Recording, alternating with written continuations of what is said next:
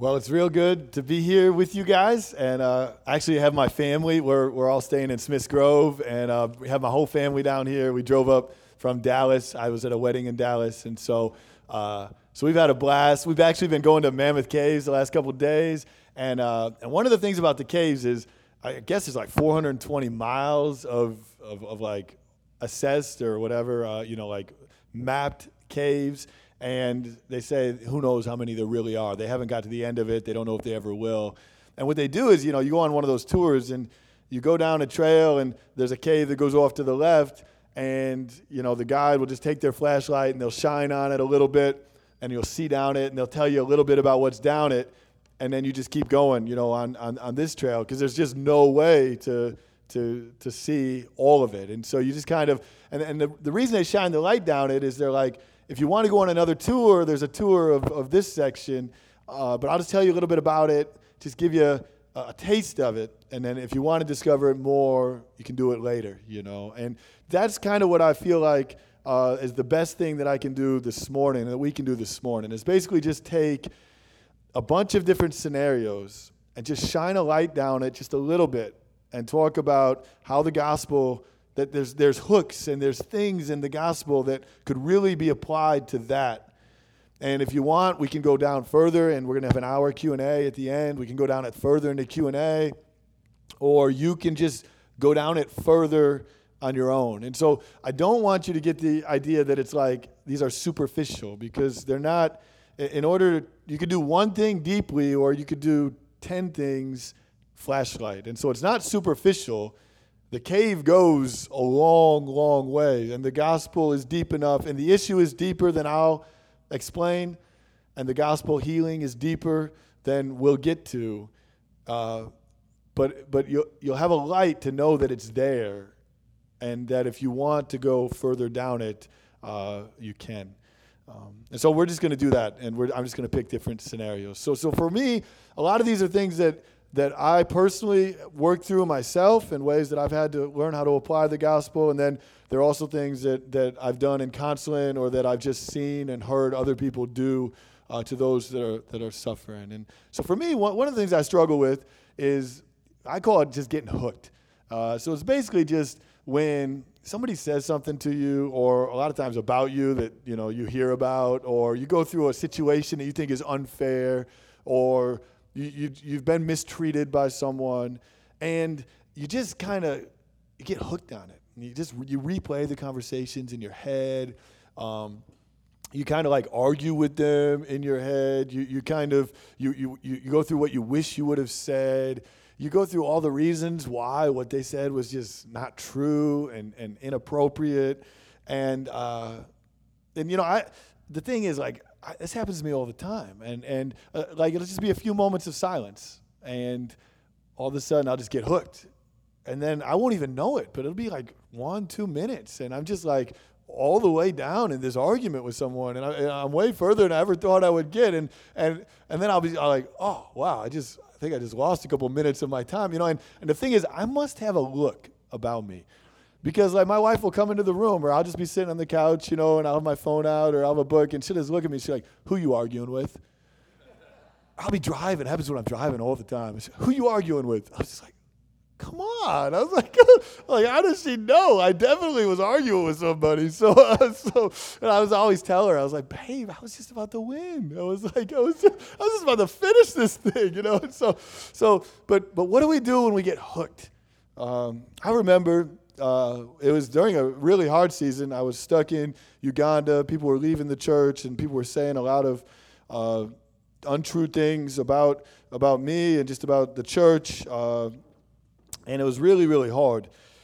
And I was just getting hooked on it. And I was just, you know, I had a lot of free time because I was stuck in Uganda, and so uh, so I'd just be hooked. And I just came across this psalm, and I just kept reading it over and over again. And it's it's a psalm where David's surrounded by enemies. They're lying about him. He's been forsaken by his family. It's just everything is just crashing in on him. And he just says in Psalm 27, verse 8, he says, You have said, Seek my face. My heart says, Your face, O Lord, will I seek. And here's what I realized I just realized, like, so I'm hooked. On this situation. And I just keep reliving it. And like I'm seeing the other person's face in my mind and I'm talking to the other person and they're disappointed in me or they're angry at me or they don't like me or they're frustrated with me. And I'm just, and, and I'm having this conversation, I'm just hooked on it. And then here I have this open invitation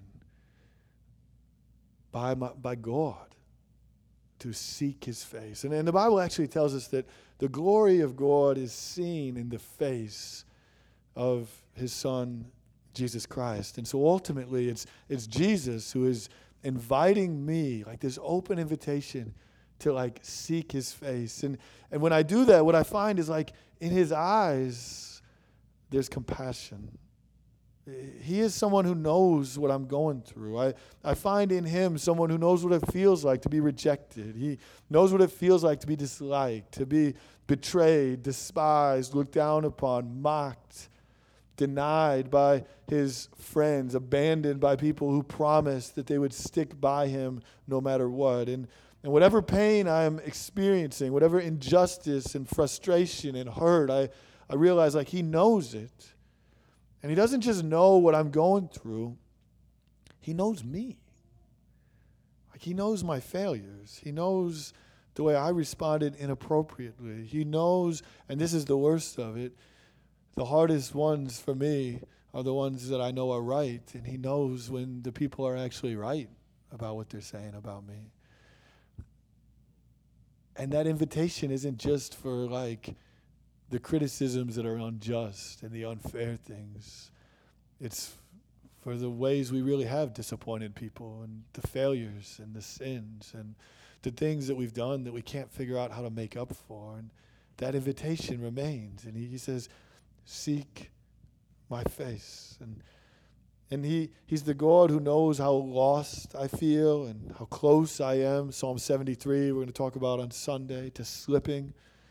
And he holds us by the hand and he guides us with his counsel and he promises, I'll never leave you and I'll never forsake you. And, and it's like this open invitation to seek the face of God.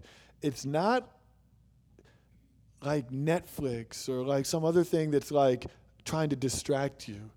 It's not something less than what you're going through that is just hoping to maybe be able to steal your attention for a little while.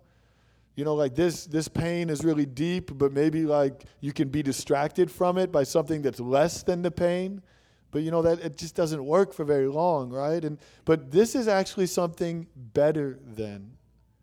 Like it's it's bigger than and his love is bigger than others' disappointment. And his love is greater than our failures. His love and his his kind words are more true and he is more important than however important the person that's rejected us might be i always talk about how like we always respond to the biggest stimuli in our in our lives which means if i tap you on one shoulder and someone hits you with a water balloon in the face and the other shoulder like which direction are you going to turn like you're going to turn to the water balloon, right? You know what I mean? Like the tap.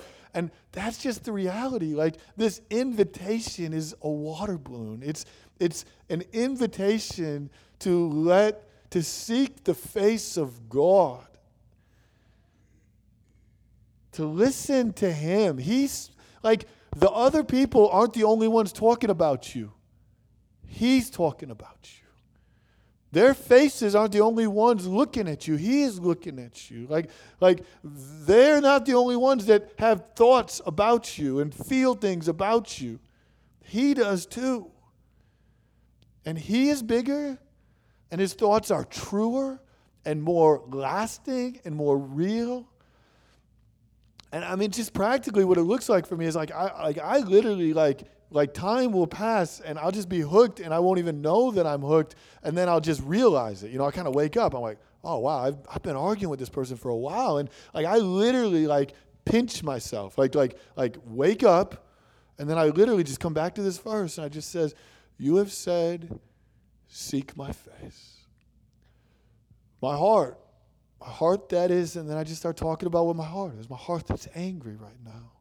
My heart that's frustrated right now, my heart that's hurt right now, my heart that's insecure right now, my heart that wants to be justified right now, my heart that disagrees with what other people are saying about it right now, my heart says, Your face, O oh Lord, will I seek. And then I just start trying to rehearse things that the Bible says about his face, and about what he's like. You have said you'll never leave me or forsake me. You have said that, that, that you love me, even in my sin and my failure. You call me your beloved child. You're not ashamed to be my brother. And like I just like you have to force yourself. It's just, it's it's pathetic and it's horrible, but it's just true that like the other just comes naturally. You just have to give it a little of silence and it'll like fill in the chasm. This requires like you have to force it. You have to do it. But you do it. And as you do it, the the echo gets softer and softer. And and and and, and the reality is this voice over here pushes you. It becomes this, it, it, like Satan wants to use this voice to suck you away from God and from his love and, and to get you looking inside. But God wants to use this voice to turn you away and to look upon him. So that's just, that's hooked, right? So that's, that's a flashlight down hooked. We talk about it for a long time, you know what I'm saying? But that's just a flashlight down. And there's something, you don't have to live your life hooked on what other people say or, or what, what's been done to you. Uh, you don't have to. Okay, another idea that, that helps me a lot is this idea, I just call it contrast. It's this idea of contrast. And I'll tell you a story and then we'll, we'll apply it to life. I remember we had a young man in our church who had an amazing father, and he thought his dad was the greatest. He had a pretty happy life, he was always a pretty happy guy. Um, and then one day his world just came crashing down. His dad had an affair, left his mom, went off with this woman, and then just disowned him. Like like disowned him along with his mom and the rest of the family. And he was just absolutely devastated. And uh, he couldn't understand one how God could allow such a terrible thing to happen to him, but then also this idea of God as Father just became very distasteful to him. Like he just it just triggered him and he just he he he hated the idea that God wanted to be thought of as a father. And the reality is like our world and if it's not you then praise God but but it's going to be a lot of people that you work with and that you spend time with and our world is just full of people who who have broken relationships with their fathers and who struggle with this idea of God being father. And and it's like you wonder sometimes why couldn't God have picked a different you, you wonder like like like you're like forcing this thing, you know, and, and it's like why? Why why would you use the name Father when it brings so many obstacles with it?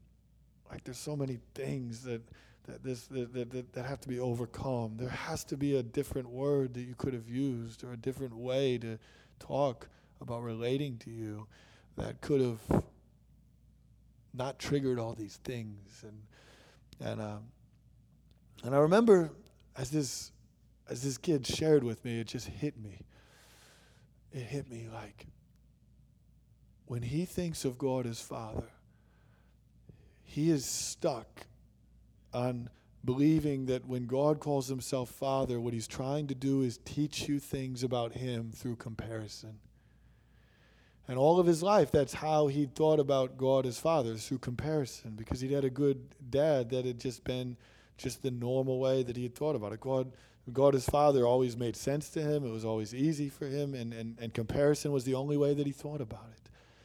But now that his father's completely failed him, he's still stuck in this. God, his father, is meant to make me think and compare him. He's meant to be compared to my father. And I, I remember just talking to him and, and, and looking into his eyes and saying, here's the thing. When God calls himself Father, he intends for that to teach us about himself in two different ways. One of them is comparison. And what he's trying to say is everything good you've ever experienced with your earthly father is just a drop in the bucket of what God's like. It's just a taste. Every piece of safety, every kind thing, every every smile, every protection, every provision, just a taste. But the reality is that for most of the deepest and most important things about God, when God wants to just chisel a truth deep into your heart, He most typically does it not through comparison, but through contrast. You see, the thing about comparison is if God wants to teach you about Him being Father through comparison, how deep can comparison go? Comparison can only go as deep as you've experienced on this earth. And then he can say, I'm better than that, but experientially, all you know is the provision your dad has given you. And then, okay, he's better than that. So, so he's, but I don't know. But when God wants to just, just, just dig something deep, deep within you, he uses contrast. And what that means is that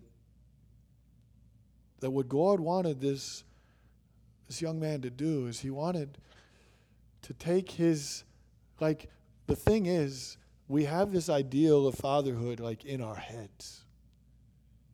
And that's why we can be disappointed by our fathers. You can't be disappointed by someone that you don't think should be better than they are. Right?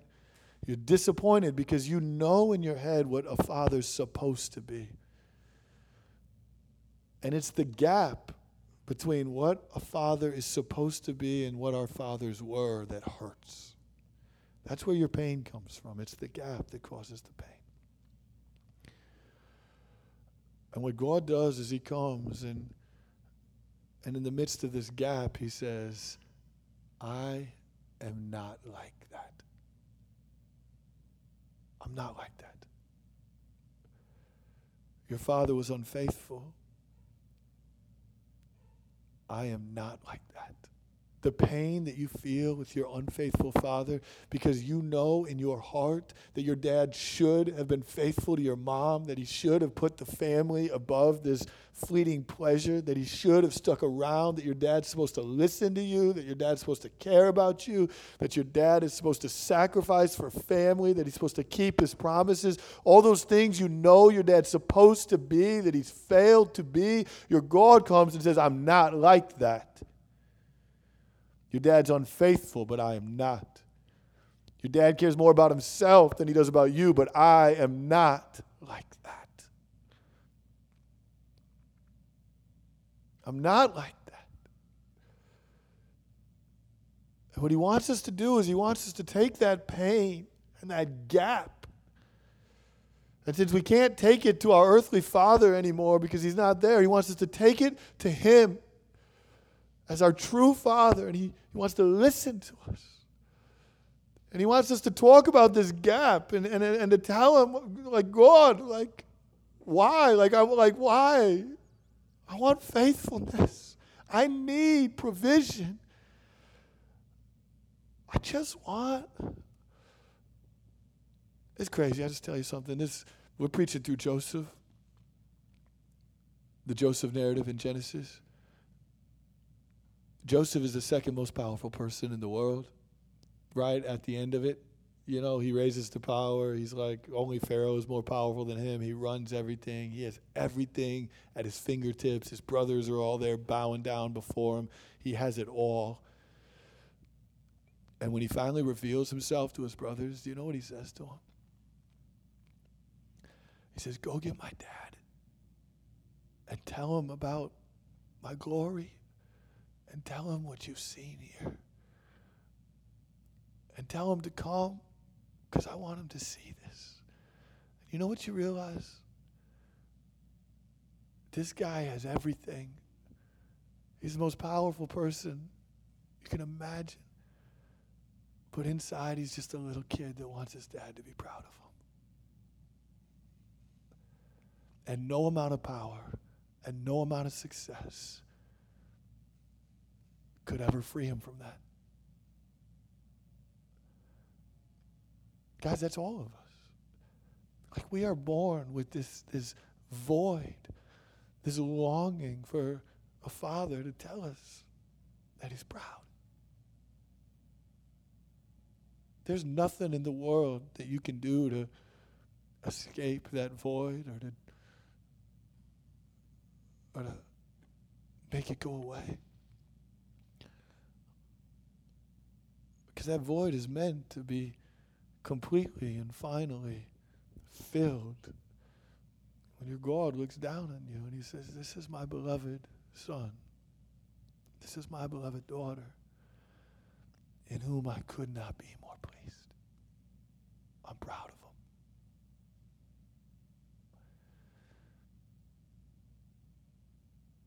It doesn't matter if your dad, I mean, having a dad, it is better as as as as fathers, as like you, we want to teach our kids through comparison, right? We want to be the best dads we can, and and if you've had a dad that's told you he's proud of you, and you've experienced that, then there's something beautiful in that, and but it it even that doesn't make the void go away. The best dads leave a gap, and. Uh, the only problem is sometimes we don't realize the gap with the best dads. It took about a year, but this kid came back to me. I say kid, but he was a kid when I met him, but now he's like 23 and has two kids. But uh, he's married. He came back to me and he said, I'll tell you what, I never knew God as Father. I never knew God as Father growing up because my dad was always enough. I never looked beyond him. If I needed something, I talked to my dad, and he took care of it. And it is not until the last two years of my life, when my dad has utterly failed me, that I've come to see God as my father and how bad I needed it. My wife, her dad was her hero. She grew up loving her dad. He was everything to her. Her mom was a little bit abusive. Was not a very good mom. Her dad was her safety. Her dad was everything. I met my wife when she was 20 years old, and uh, in our first conversation, she was telling me all about her dad, and I told her I'd love to meet him someday, and she said he uh, died of cancer two weeks ago. And when I heard that, I I knew she was just someone that needed a friend, and uh, and for the next couple of years, I just watched as God became a father to her and showed her what it means to be father, and and she'll tell you that that she never knew God as father and, until she lost her dad. You see, God is even not like the best of dads, because the best of dads are going to die and leave you. And when they do, the void you feel will be overwhelming. And your God comes and he stands over their death and he says, I'm not like that. I won't die. I won't leave you. I won't get old. I won't forget you. The gap that you will experience with your Father someday, whether through sin or through death or through sickness, you will never experience with your God. Contrast. I think this is really helpful to me. It's helpful not just for fathers, but it's helpful for all disappointment in life. What, what is disappointment, right? Disappointment is when something that you would put hope in or put trust in lets you down.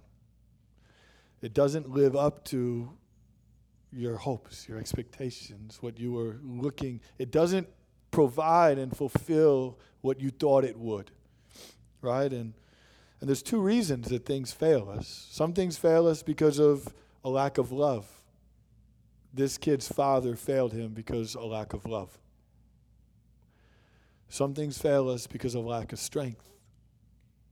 Abby's, my wife's father, failed her because of a lack of strength. It wasn't a lack of love. He was he loved her to the very end. He was a great dad. But he just wasn't stronger than death and he couldn't keep himself around to take care of his kids. Disappointment comes when something you've hoped in or trust in has let you down. And, and what I like to think is that over every disappointment, our God comes and He comes with this message I am not like that. Whatever you were looking for that thing to fulfill, whatever you were looking for that thing to satisfy, whatever you hope you would put in that thing, and in ev- whatever way it lets you down, He comes and He says, I'm not like that. I'm different. Do you see how like we can learn about our God through this? Like like there is one thing to be told your God is faithful. It's another thing to have an unfaithful father just just just carve a knife into your soul that then gets filled with the faithfulness of your God and the way he listens to you and the way he's there for you. It's what David says, now I, I got some verses because I'm not making this category up. It's a biblical category. David says things like this Though my mother and father forsake me, the Lord will take me in. What's he doing? He's trying to say, God teaches me about his faithfulness through contrast. Even when my mom and dad fail me, he's not like that. Isaiah 49, 15. Can a woman forget some forget her, her nursing child that she should have no compassion on the son of her womb? Even these may forget. I'm not like that. I will not forget you. Paul like shows us what it's like to apply this in 2 Timothy 4, right? When he says, At my first defense, nobody came to see me. I was all alone. All deserted me. But, contrast, but the Lord stood by my side, and He strengthened me, so that through me the message might be fully proclaimed. You see what He's saying? All my friends deserted me, and it broke my heart. But in the midst of that, I stood at that trial all by myself and I realized I wasn't alone because the Lord stood by me. And you know what? If all my friends would have been around me, I might not have depended so heavily on the Lord. Do you see how, for the deepest things, our God teaches us through contrast? There's a verse I kind of skipped around, but in, in Psalm 25 3, it just says in one version that I like, it says, Indeed, no one who waits for you or who hopes in you will ever be disappointed. And so that's why I really believe that you can take God over all disappointments. And, and in the midst of that disappointment, we can just realize and we can be taught something about God. And so when people come to you and they're disappointed and they're heartbroken, you can listen, but one of the things you want to be listening for is what uh, what has disappointed them? What has let them down? What has hurt them? And how is God not like that? And then you can encourage them and, and show them that. All right. So that's another flashlight, right? A little another cavern, a little another flashlight. So Okay, I don't know how many flashlights we'll do. So, uh, so I'll do one more, and then you guys will get a Q&A so we can talk about anything, uh, other ones you want. And there's a book called The Soul of Shame, and I've been just thinking about shame a lot lately. This book has really helped me. I'm just going to give you a quote about shame, and then we're just going to talk about shame. We're going to go a little further down this cavern. So he says this shamed people shame other people in other words, long before we are criticizing others, the source of that criticism has been planted, fertilized, and grown in our own lives, directed at ourselves, often in ways that we're mostly unaware of. Suffice it to say that our self judgment, or that tendency to tell ourselves that we're not enough, not thin enough, not smart enough, not funny enough, not enough, is the place out of which our judgment of others grows. So think about even what this means. This means that long before anyone's ever critical of you, long before someone condemns you, judges you, looks down on you, shames you, they've been doing that to themselves and they've been experiencing that from others. That's where criticism, judgment, that's where it comes from. This idea is, is, is, is, is it's been really transformative for me. It's helped me a lot. I'm going to give you just a couple scenarios. So one scenario. So and and in you might not be able to relate to this completely, but, but but hopefully. So sometimes has this ever happened? Like sometimes somebody does something that hurts you, and it's just wrong, and it's just like obviously wrong, right? Like it's just clearly wrong. They shouldn't have done it. They shouldn't have said it. It's so obvious. But inside your heart, like for some reason, maybe you're just like having this overflowed with like love and amazing day. Inside your heart, here's all you want. You just want them to say you're sorry. You just want them to say that they're sorry. And then you want to forgive them and just forget it ever happened and just move on. Like you want to be reconciled. You are not wanting to be bitter, you're not wanting to resent. You just basically it's just like, you know, and this is mostly like with the close people in your life, right? With a spouse or with a kid or with you know, they they say they do something that's like like really wrong. Like how many parents you just want like your kid does something really wrong, but all you want your kid to do is if they'll just say like I shouldn't have done it, I'm sorry. You're like, dude, I forgive you. I hug you, and you can just move on. You know, with your spouse, like like a lot of times we want that. And, and so like you know I, I like this is in, in, my family. And so what, what do we do? Like we think okay this should be pretty easy. This is so obviously wrong that all I got to do is just tell him listen dude that was, that was like hurtful when you said that. And I'll just tell him. And then they'll be like oh yeah that makes sense. I'm sorry. And I'll be like you know what? I forgive you. I said hurtful things before. Let's just move on. You're like this is gonna be sweet the reconciliation is going to be even better than before. It's going to be great. And, and so, you know, I mean, this isn't like a controversial thing. Like they were just so wrong that it's obvious that it's not like we not we shouldn't have to debate this for long. And so, you know, you go about it and you're like, hey, you know, uh, when you said that, like, that, that really mean thing, you know, like that, that, that hurt me, you know? And uh, so I was just, I was hoping maybe you just, you just say you're sorry. I'd love to forgive you.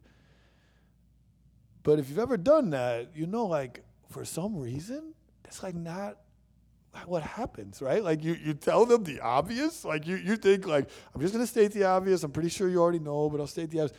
And then somehow they like double down. And now they're like coming at you. You know what I'm saying? You're like, dude, you like you like just said something hurtful and I'm like offering a white flag. I'm saying, listen, I'm going to disarm myself. I'm going to come in. I'm willing to forgive you. To be, to, we're going to stay friends. It's going to be great. And they're just like, you think I said something mean? And then they just boom, and they just like go at you. Like, I'll show you mean. You're like, what's going on? And you just like, it's very hard to understand. And like, I spend most of my life just thinking, like, is there like a video camera? Like, is somebody watching this? Like, God, praise God, you see this, but seriously, does anybody else? I'd love, I'd love like an outside opinion on this. This is like some craziness. Like, I feel like I'm not even in my own body anymore. I'm just like watching this, and I'm just like, like, so now it's two on one because I know that you're wrong, and this person out here definitely knows that you're wrong, but you just don't see it. And uh, and so like, I want all I want to do is forgive. So because you like, because your heart is so generous towards them, it's like very confusing. Like, it's like I feel like I'm coming with you towards generosity, and you are like coming at me with like punches, you know. And uh, and and and at some point you're like, okay, so like all I want to do is be reconciled. I just want them to say they're sorry, and then I'll forgive them. That's all I want. But now they want to make an argument about it. Well, so now I gotta like do a court case, and now I gotta bring up all this evidence. So now, like, I didn't think I'd have to argue. Like, I thought we could stipulate this, you know, like, the, uh, but but now I see like we have to do it. So so then you like, and all of a sudden you're in an argument, and it just like spirals, you know. And now you're saying things that you wish you weren't saying, and and it's just like I didn't want this. I just wanted sorry. I love you. This never happened. It's all I wanted, and I really didn't think just like like it didn't have to be here. But why? How did that happen? And I wonder, like, how does that happen? And inside, it's like something inside of us feels like I can't like forgive you and move on until you just say you're sorry. But that's all you have to do. It's really simple. But like if you're not going to say you're sorry, then I can't like give you all the love that I feel. I like hold back the love that I feel. It's like dammed up and it's just waiting for sorry and then boom, you know, it just opens up the the the, the opens up. And so it's just like trying. And so like inside you're like fighting to get sorry because as soon because you just feel all this love and you're just like it's a sorry away from flowing out. And so you're like and so but you're now like being hurtful in order to get a sorry in order to love them. So I'm like, I'm trying to like, I gotta figure out a way to get you to say you're sorry so that I can give you all my love. And if I have to hurt you to get you to know you're wrong, get you to say you're sorry so that I can love you, maybe that's the way. And you know, but like we don't feel like we can open up the love until we hear the sorry. Yeah, I mean that's that's my life. You know what I'm saying? Like, and I, and, and I'll tell you, I'm the I'm the crazy one most of the time. So I'll I'll give you some illustrations there for a minute. But uh, but here's what I just realized it's crazy. The other person, we're sitting here like wanting them to admit that they're wrong so that we can open up the love gates. They know they're wrong. But what they're dealing with is shame. And their fear is that if they admitted that they were wrong, they'd be rejected. Because that's the lie that shame tells you. That if you admit to being wrong, you're going to be rejected. And inside, we have all this love that we just want to like flow out onto them, but we're holding it back. And what we want them to do is say they're sorry, but what they're afraid of is that if they say they're sorry, that they're going to be rejected. If they admit to being wrong, that they're going to be rejected. And we feel all this love, but they don't know that. And they feel all this fear. And so, even though it's so obvious that they're wrong, they can't admit it because it's like they feel like a trapped animal and they're just fighting and they're just clawing. And what I just realized is this shamed people don't need to be told that they're wrong because they know they're wrong. Shamed people need to know that they're loved. We think we need an apology before we can open up the gates and just love them. They're afraid that if they tell the truth, the gates will never open. This is what the Bible talks about when it says, like, it's your kindness that leads us to repentance. It's like shame. Like, they know they're wrong, but they can't admit it because they're afraid. And now, when you start fighting and you start shaming and you start accusing, you're only building up stronger walls and confirming their fears. But if you would just open up and just love them, just love them. I'm not going to wait for you to say that you're wrong to love you. I love you. I'm here. What you did was hurtful. But even if you don't acknowledge it, I'm not going anywhere, and I love you. If you ever want to say you're sorry, you can. And if you don't, I still love you. I'm not going anywhere. Like I found this with with with my wife. Like when I point out something, it leads to an argument and a fight. But when I just say, "Babe, we're on the same team. I love you. We don't we don't need to argue about this. It's gonna be okay." Like I don't I can't remember in our marriage pointing out an area where she was wrong that she didn't already know. And very few times when I pointed out an area was wrong was it helpful and did it work. But I can think of so many times where just I said, all right, we're not gonna fight. Like I, I love you. Let's just go through this, and you just you're just kind. And all of a sudden, after a little while, boom, there comes an apology. There comes a, I'm sorry. I shouldn't have done that. And I realize it in my own life because here's the crazy thing. If you let's say i mean we'll just be we'll just say like this this this thing here right like or let's say like eh, like we have a small group or something and let's say I say something in the small group that I know 100% is right, like from God's word, I just know is right. And you come up afterwards and you disagree with me. The truth is, like, I'm going to be okay.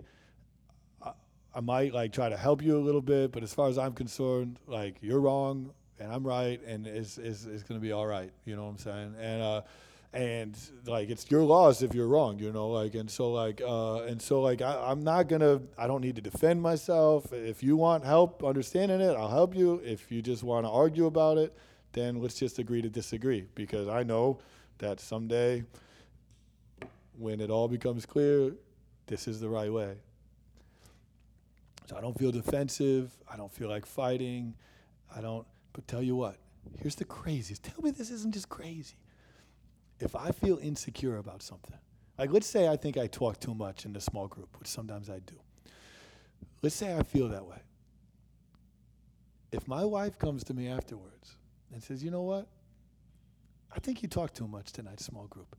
The craziest thing that happened. You would think I would be like, you know what? I was thinking that same thing and like you've just kind of confirmed it. I appreciate it because I was like, I don't know 100% if I talk too much. I don't know if I'm the only one that feels this way, but everybody else thinks I was perfect, you know, like, so I'm not 100% sure. But I personally think that I might have talked too much. And then she like confirms it. I was like, oh, babe, thank you. Like that, that, that means that like my, my mind isn't crazy. I mean, like I was actually right. I did talk too much. That's not what happens. She says, I think you talk too much. I'm like, babe, I am pretty sure I did not talk too much. In fact, did you see that one person just nodding the whole time I was talking? I was having a hard time stopping because of the way they were just nodding. It just like I was just like I was just thinking like, dude, they want more, they want more. And it was love. It was love that was like spewing out as I just saw them and I was just like, let me speak more to them. Like that's all I was trying to do. And here you are with your like critical spirit and things and it's like and it's just like you just hear you're talking too much talk about God. Was I talking too much about God? Was that the one? Was that the person? Was it about like Jesus? Was it was it when I mentioned his love that it was like too much? Like it was over the top? You know, like like I'll just like like I'll just I'll just like there's no way. But it's so crazy because if I know that I didn't talk too much, then I'll be like, yeah, babe, it's possible, but I don't think so. And it'll be over. I don't care what she thinks because I know the truth. But if I think I talk too much, I feel like this cornered animal that the minute someone confirms it, I have to like fight like crazy because what I'm fighting for is the belief that if I can convince them that I didn't talk too much, then maybe I didn't talk too much. And then I can feel okay about myself.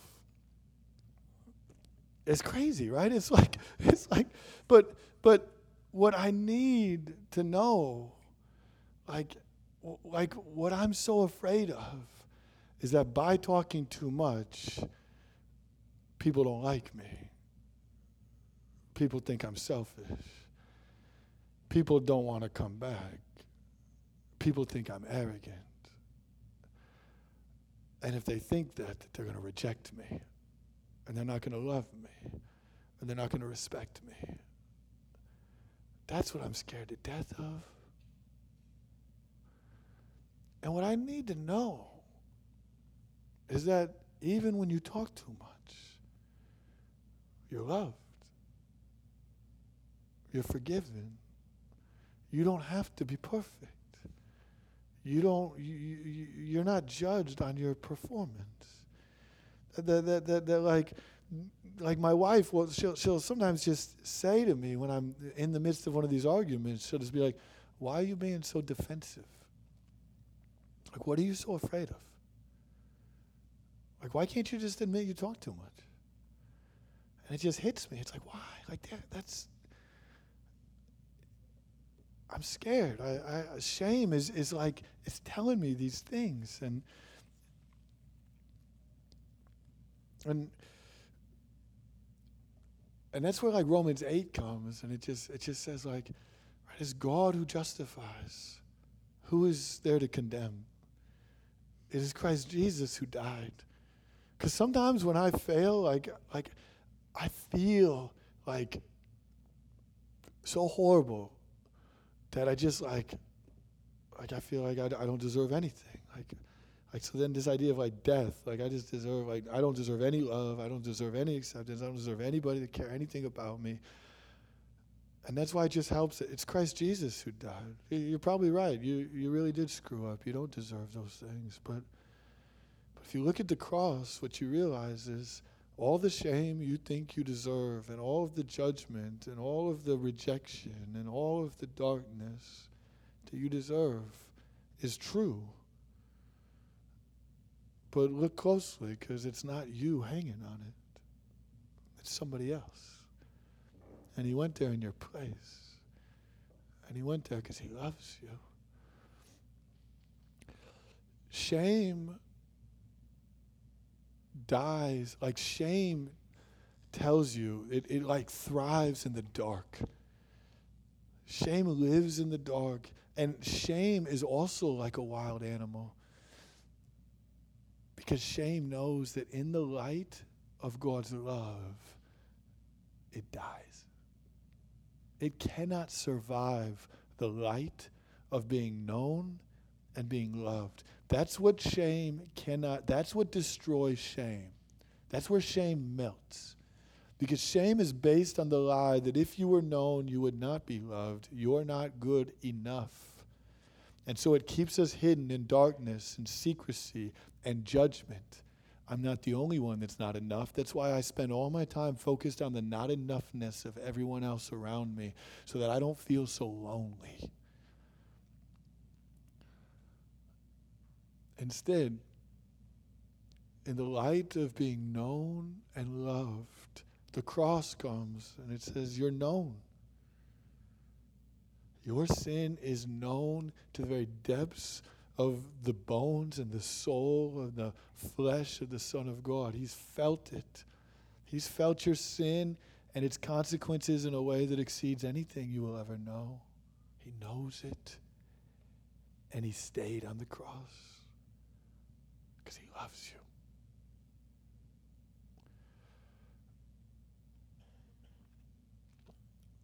And so shame requires that we speak that we, that we bring these things out into the light.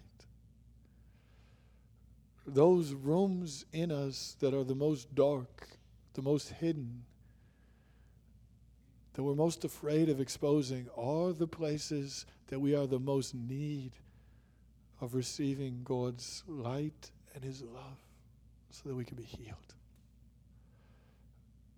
If We just won't open the doors. And that's why shame they say shame is in the details, and shame loves to hide in the details and to stay in darkness. But it's when we confess our sins to one another, it's when we speak these things out loud to God and then receive His love for them.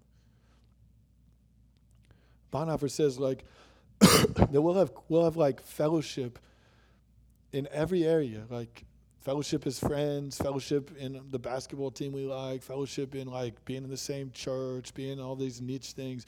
But the last area of fellowship is as sinners. He says the pious assembly is like aghast when a real sinner is exposed in their midst. That's why you can leave a gathering of people and go home and feel lonely. Or you can feel lonely in the midst of a gathering of people. Why? It's because you're alone in your sin. It's because there's rooms in your heart that as many people as around you, nobody's ever been in.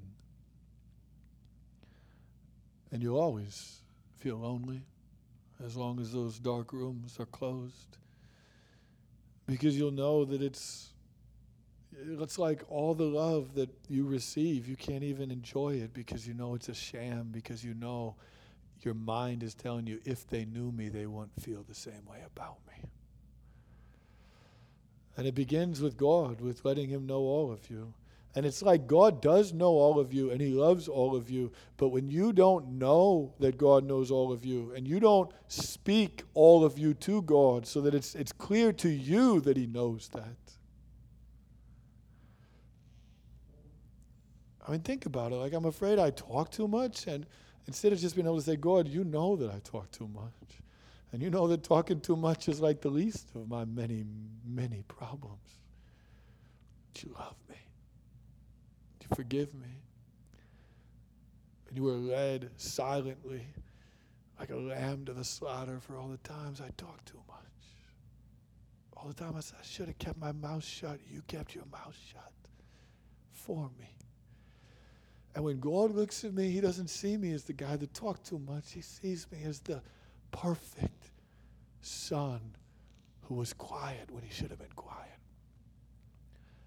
And who, when he spoke, he only spoke what needed to be said.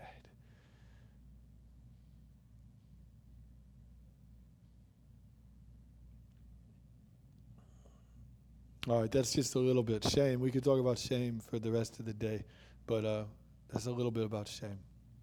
I'm going to pray. We're going to take a five minute break. And then Sean's going to come and go for maybe 45 minutes, talk about other things. And then we're going to have a Q&A time. We wanted to leave like, you know, an hour or 45 minutes for Q&A. And you can basically just pick an issue, a struggle, a constant situation you're in. Just pick something, a cave you want to go further down. And I mean, we'll just do our best to just talk with you about it.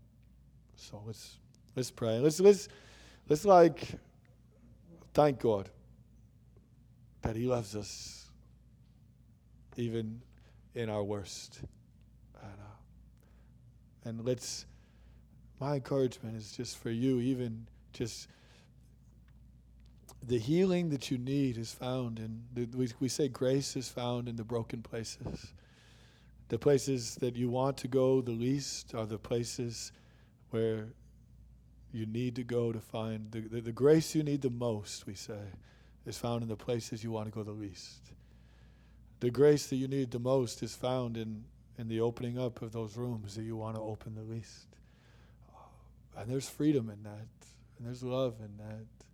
And I would encourage you to, to, to speak to God about those things and to experience his love in those areas and and as people that that want to like love and help others we say this like we are always wanting to do kind of like what I'm doing. Like we want to herd people like cattle to the to, to broken places where grace dwells right? So it's easy to do what I'm doing and just tell you like open up those dark rooms. You know what I'm saying? Like confess your sins. And, and we kind of push people, and we're always pushing people, but you just notice a lot of times we push them from behind, right?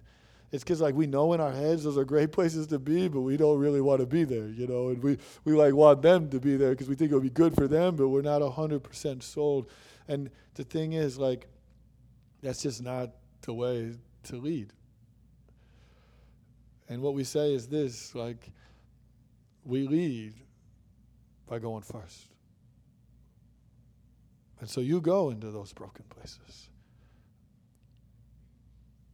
And you don't resent whether people follow you or not because resentment comes when you think you're experiencing loss and they're experiencing something better, right? But when you know those broken places, as painful as they are, the places where you are experiencing God's love, if people follow you, you want them to follow you for their good, but if no one follows you, you're still in the best place you could be.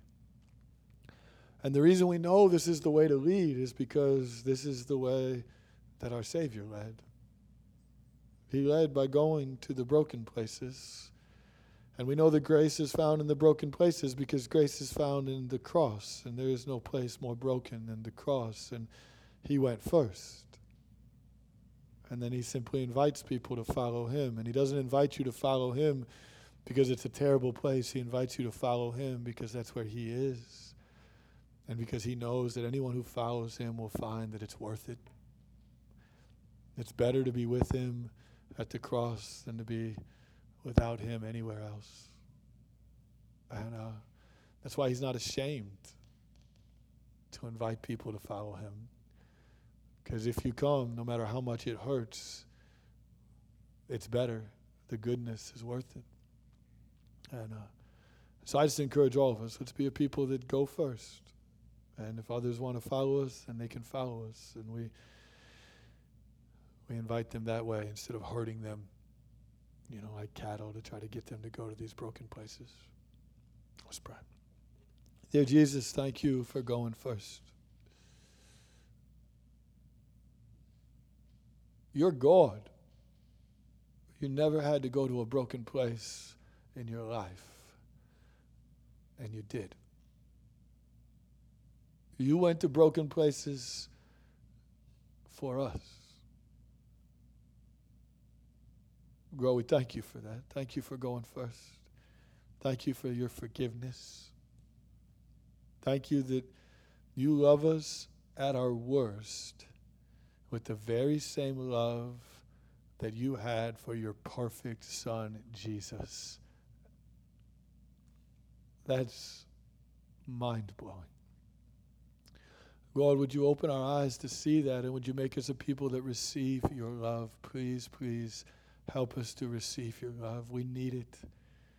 Would your kindness lead us to repentance? Would your no condemnation, your steadfast and unfailing love, would it free us to open up the dark closets that are so desperate for your grace and your healing and your mercy and your forgiveness and your love. Help us, please, please. In Jesus' name, amen.